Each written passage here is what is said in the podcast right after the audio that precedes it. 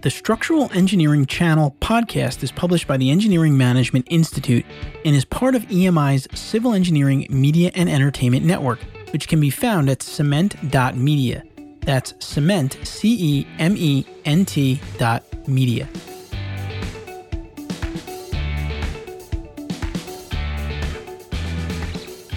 Welcome to this episode of the Structural Engineering Channel podcast, a podcast focused on helping structural engineering professionals stay up to date on technical trends in the field and to help them succeed in their career and lives. In this episode, we are talking to Matthew J. Bandelt, PhD in PE.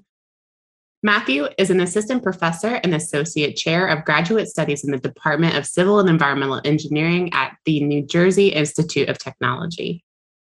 He will be talking about the use of emerging concrete materials such as ultra high performance concrete in projects and how they test these materials to evaluate its performance. I'm your co host, Matt Picardal. And I'm your co host, Kara Green. Now let's jump into the conversation of the week with Matthew Bandelt.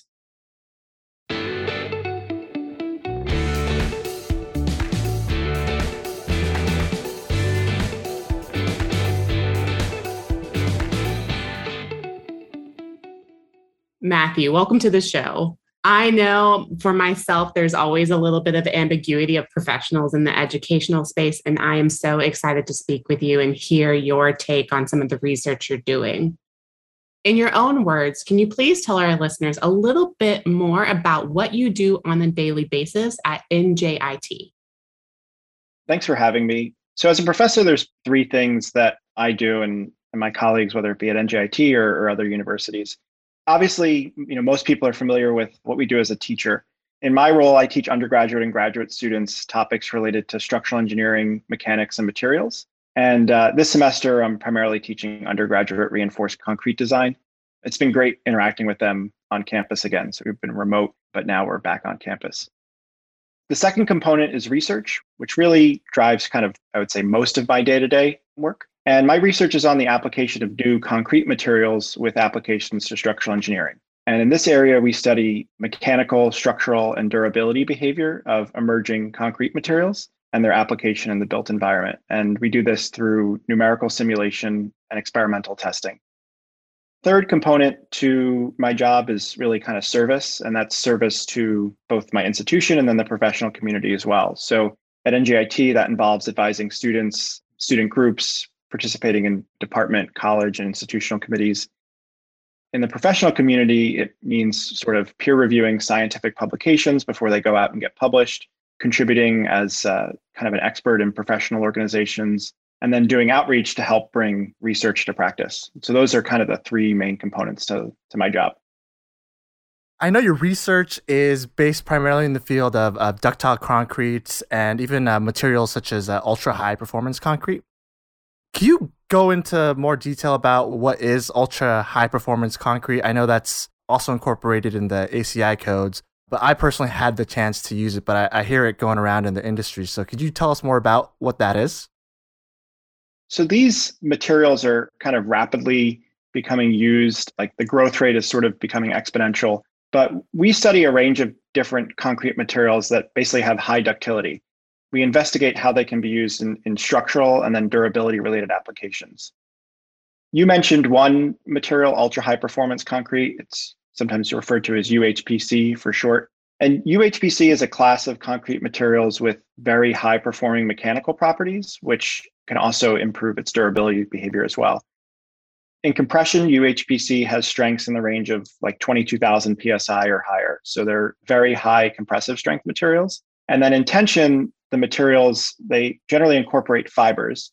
And those kind of fibers, what they do is they increase the tensile strain capacity. So in a UHPC system and, and other types of ductile concrete materials, you can get tensile strain capacities that exceed the yield strain of steel. So basically, you could have a concrete that can deform compatibly with steel up to or beyond the same level that steel yields at.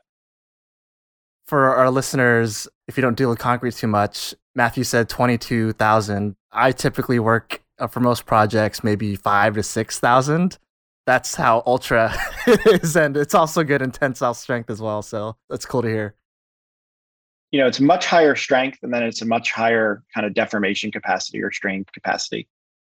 For UHPC, the high compressive strength is primarily derived by really tight particle packing of the particles that go into concrete. And it, it's kind of highly engineered gradation of mixture constituents.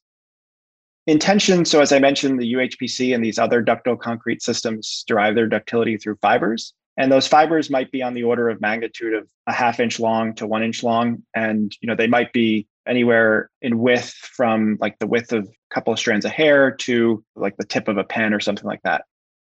They take up somewhere in the range of one to two percent of the, the mixture by volume. And then they sort of have a, a mechanical response that's either kind of elastic plastic or even strain hardening behavior. So intention, it's very different than what you'd been you're used to kind of thinking of concrete that's great information. And as someone who just learned about non ductile concrete for, I guess, the West Coast, it's very yeah. interesting to hear about ductile concrete especially considering the fact here in Texas or what I'm aware of around concrete is it's an extremely brittle material. So can you explain a little bit about how ductile concrete materials can work to improve like seismic performance of structural systems and how that will impact for Matt, who designs likely in seismic areas, what that would look like?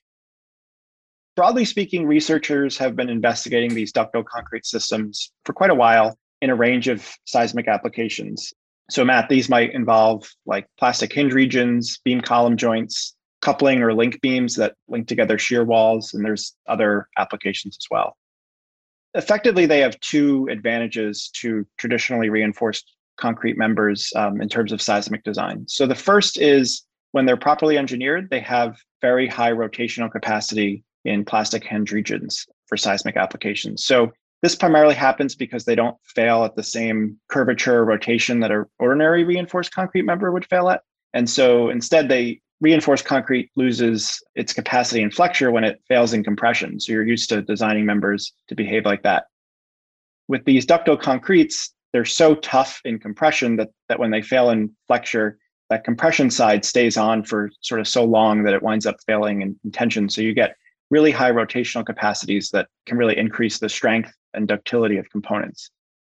The second advantage is it really has excellent shear performance in seismic design, shear demands can influence your design decisions. In traditional concrete, you develop those diagonal tension cracks, and then you rely on stirrups or confinement reinforcement to carry stresses. And with the ductile concretes, because you have those fibers in there, they restrain the crack opening and thereby increase the shear stresses and shear deformations.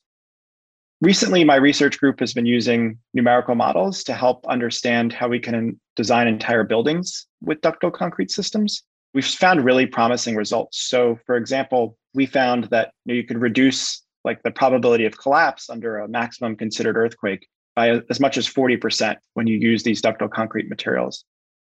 You get this advantage while actually using less concrete material because the strength is so high, you can reduce section sizes. And so you can have increased performance, sort of reducing the amount of concrete material you're using in a building.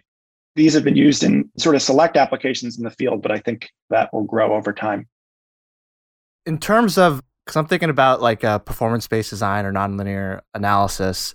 Is it pretty much well recorded on the behavior for in terms of like if you do like a, a hysteretic diagram? I'm wondering about the tensile strength. It seems like there's going to be more tensile strength than regular concrete. Is that included in the behavior? I guess that was just something I was wondering about. If you were doing like a performance based design and you were doing like a, a spring hinge or something like that to capture the behavior, you'd sort of have to update that hysteretic model to account for basically the added strength that you get in tension and then the added ductility. So that's where, you know, some of my research has been recently so that a practicing engineer could go and figure out how to recalibrate those or reuse those models and account for the increases in behavior that you'd have for performance based engineering. How does a concrete impact the constructability or even the the reinforcing in uh, detailing in projects? So I guess two ways that can happen. First, in like seismic related matters. So the ductile concrete systems they have to, the potential to significantly reduce the amount of confinement reinforcement you might need. So, like in seismic detailing, you can have a lot of rebar that comes together at, at these regions where you expect damage to occur. you have the potential when properly re-engineered to go and potentially remove some of that reinforcement or relax the spacing because you're relying on now fibers to carry those stresses and deformations. And so that can significantly reduce spacing that you might need in, in stirrups or other areas. Outside of seismic design in the transportation sector, there's a lot of transportation agencies that we've seen that have used these materials, and they're using it in a lot of accelerated bridge construction applications. So a lot of owners and engineers are trying to use these materials to make connections simpler. So, for example, taking like precast concrete elements that would normally need long splice lengths or long embedment lengths. And if, if you were using a traditional concrete pour, and instead, if you use like a UHPC or similar type of system, you can significantly reduce those lengths. It just makes it easier to go out in the field and use kind of precast elements in combinations with these higher performing elements that really speed up the construction. So those are kind of two examples of where these could be used. And just to clarify, so you're saying that some of the benefits for transportation infrastructure is just necessarily speed, because right now, obviously, there's the huge infrastructure bill that is currently under review on mm-hmm. whether or not it will be released. Like when you say high performance concrete uh, for the precast units for any sort of bridge construction or roadway construction, are you saying that speed is the only thing? Because when I think, or from what I'm hearing about high performance concrete, is that it also kind of helps with maintenance. Would that yeah, so, also be the case? Exactly. Yeah. So there's actually, we talk about these ductile concretes, there's really two benefits. The first is the potential for increasing speed and, and just making things easier to build. The second is related to durability. And so basically, what happens with these systems, you have good packing, good gradation of the material. On the tension side, you can really limit the crack widths that develop. And so you get like these really fine cracks that develop. And so what that does is it slows down the rate at which water and other kind of aggressive substances move through a, a system we have a few kind of ongoing studies, one with the New Jersey Department of Transportation, one with the USDOT Region 2 University Transportation Center program. They fund you know, research in this area. And what they're looking at, or what we're looking at through these projects, is related to improving the corrosion performance of our transportation infrastructure. As part of this, we're looking at how different systems with varying mixture constituents, mechanical properties, and ultimately cost perform under these aggressive environments these projects have been really interesting to me because prior to a few years ago, my primary background was more in the structural mechanics area. And then more recently, I've moved into durability related research. And uh, it's given me the opportunity to work with some really smart colleagues and expand my own skill set. And so that's one of the fun things about being a professor and doing research is you get opportunities to work in, in new areas. The short answer to your question is yes, there's uh, applications that relate to construction speed so and simplifying construction, but then also applications that relate to durability as well. I'm wondering how you guys test this ultra high performance concrete. To me, it seems like you'd be uh, just crushing concrete. Is that how it is out in the lab, or how do you test these things? My lab is called the MATS lab, and it stands for the Materials oh. and Structures Lab. My colleague is named Matt as well, and we, oh, we both started we both started at NJIT at the same time, but we sort of did a play on names. But we worked together a lot on projects that sort of merge the space between material, behavior, and structural applications. We have a range of different kind of testing capabilities. So we have structural testing that is used to kind of evaluate the behavior of individual components. So we might test beams or columns or other elements subjected to monotonic or cyclic loading. Right now, we've got a setup that's kind of in place for looking at how different factors can influence plastic hinge behavior with these materials. We combine that structural testing with a lot of numerical simulations. So experimental testing is expensive. You know, it's necessary, but it is expensive. And so we can use numerical simulations to sort of supplement the experiments that we do. And so we do a lot of finite element work as a tool to understand and supplement what we see in our experiments. So this might involve building numerical models to predict material or section level behavior and understand trends that we see in the experiments that we can't necessarily identify just from the experiment on its own. I guess the third probably component to our lab is we do a lot of durability work. So we'll subject different specimens to aggressive chloride environments, for example, as you were talking about before, freezing and thawing, those sorts of things. So our lab has a range of these capabilities, and it's fun because each day you might work on a different area. I believe that you currently work on the American Concrete Institute's multiple committees. From my understanding, to kind of improve design guidance for the structural engineering community and how to apply these high performance materials. Can you tell us a little bit on what that involves for you as a researcher and the brain behind the materials testing? Getting involved with you know, the American Concrete Institute or, or any of these professional organizations is really rewarding and interesting experience. At a very high level, what we do is basically we synthesize kind of the state of sort of research and practice. And when we synthesize that information, we try to develop guidance on how you could design individual components or systems using the materials. A lot of this work is still at its early stages, but uh, you know what we do is kind of we review experimental and numerical data that's been published. We talk to practicing engineers who, who have used this materials in the field and see what their approaches were. As you can sort of probably imagine, it's a somewhat slow and deliberative process everyone brings together their ideas so that it's done in a systematic and safe manner. If you're sort of changing the way you or the standard in, in which you design things, it's things need to be sort of taken in baby steps. The work involves working with other academic researchers, as well as practicing engineers, suppliers, contractors, and everyone kind of gets together to work and put their ideas to paper. And so, one of the great things about being involved with ACI and similar organizations is you get to work with people who have diverse professional backgrounds, which helps you learn more and sort of critique your own work and, and those sorts of things. Being involved with ACI and these other professional organizations is really rewarding. In regards to ACI, I know right now they're at 31819, I think is the most recent publication. And I'm not super familiar with the notes for high performance concrete in ACI. I'm more familiar with their more generic standard of testing within 2000 PSI concrete up to 8000. Do you know when the guidance for like when we would see some sort of change within ACI for high performance concrete? Is there like sure. a yeah, I could give you a broad overview of how these things work. So 318 is code writing body. So it's a committee that that develops the code that you probably have or your colleagues do. The work that comes out of some of these like, sort of emerging materials comes from other committees. So, for example, there's um, like 239 that deals with ultra high performance concrete that I'm a member of. There's 544 that deals with fiber reinforced concrete. Now, these committees don't necessarily have the ability to write codes, but what they can do is they can write design guidance documents. And so that's sort of the first step before it, things could eventually make their way into higher levels. So 239 is the UHPC committee. We've published some emerging technology reports on the materials that are available to ACI members. And then right now we're working on design guidance documents. And so it takes a few years before those things sort of make their way through. Those documents are in the pipeline, so to speak but I imagine it'll be a while before you see it. You see these sorts of materials in 318 document that you're more familiar with.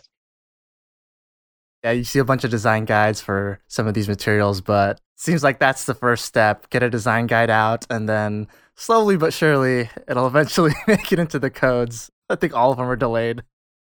The structural engineering community is deliberative and conservative group, and rightly so. What piece of final advice would you give to civil engineering students that are considering a career in structural engineering? You sort of get a lot those questions a lot as like a faculty member, but there's basically two things I try to emphasize to the students. So the first is to try to make sure that you know life isn't just about being an engineer and to take up hobbies that they're passionate about. So at the start of every semester, I ask my students like what they wish they had more time for, encourage them to make sure that they don't let those things sort of fall behind on the wayside. Interestingly, this semester, for the first time, I think most of my students wish they had more time for reading, which is sort of an atypical thing for engineering students. You know, a lot just aren't readers. That was an interesting thing I saw this most recent time.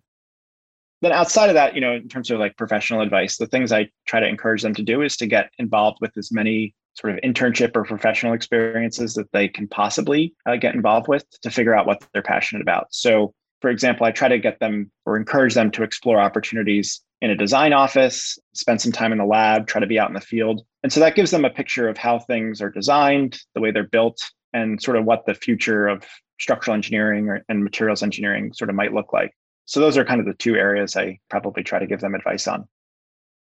Yeah, there's plenty of time to do engineering in your career. You know, you still got to get that work life balance in there, or else you're more than your work. it's structural engineering feels very broad. There's, like you just said it, the design offices, the construction, research, and lab. Uh, there's a lot of fields that uh, you can get into. I know some of our younger engineers, I'm always just kind of excited to tell them how broad yeah. structural engineering really is. You can really do anything with it. And you can go in so many directions, which I think is important, especially when you're in the weeds of education. You can feel kind of, it's always like that junior year itch where it's like you get the itch to change. yeah. yeah. My, my junior year, I had an internship. I was set, like, I thought I wanted to work out in the field. And then I worked out in the field on like this union job, and I just did not, it was not for me. I took a summer and, and worked in a lab, and I realized that was something I was really passionate about. So, totally get it. Thank you so much for your time today. Honestly, it was so great to hear about this high performance concrete. Like I said, I've just recently learned about non ductile concrete, and now I've learned about ductile concrete. And I'm excited to hear about some of the design guidance that will come out of your research and that we may see in future iterations of the code. Great. Well, thank you so much.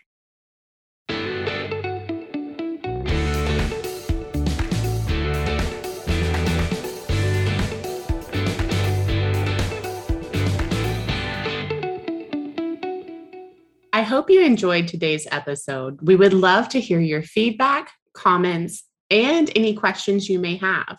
To leave them, please visit structuralengineeringchannel.com, where you will find a summary of the key points discussed in today's episode, which is episode number 60, as well as links to any of the resources, websites, or books mentioned during this episode. Don't forget to subscribe on Apple Podcasts or wherever you listen to your podcasts. Until next time, we wish you the best in all your structural engineering endeavors. The Structural Engineering Channel podcast is published by the Engineering Management Institute and is part of EMI's Civil Engineering Media and Entertainment Network. The opinions on the show are those of the hosts and guests, not their employers. For information on EMI's people and project management skills training programs for civil engineering professionals, visit engineeringmanagementinstitute.org.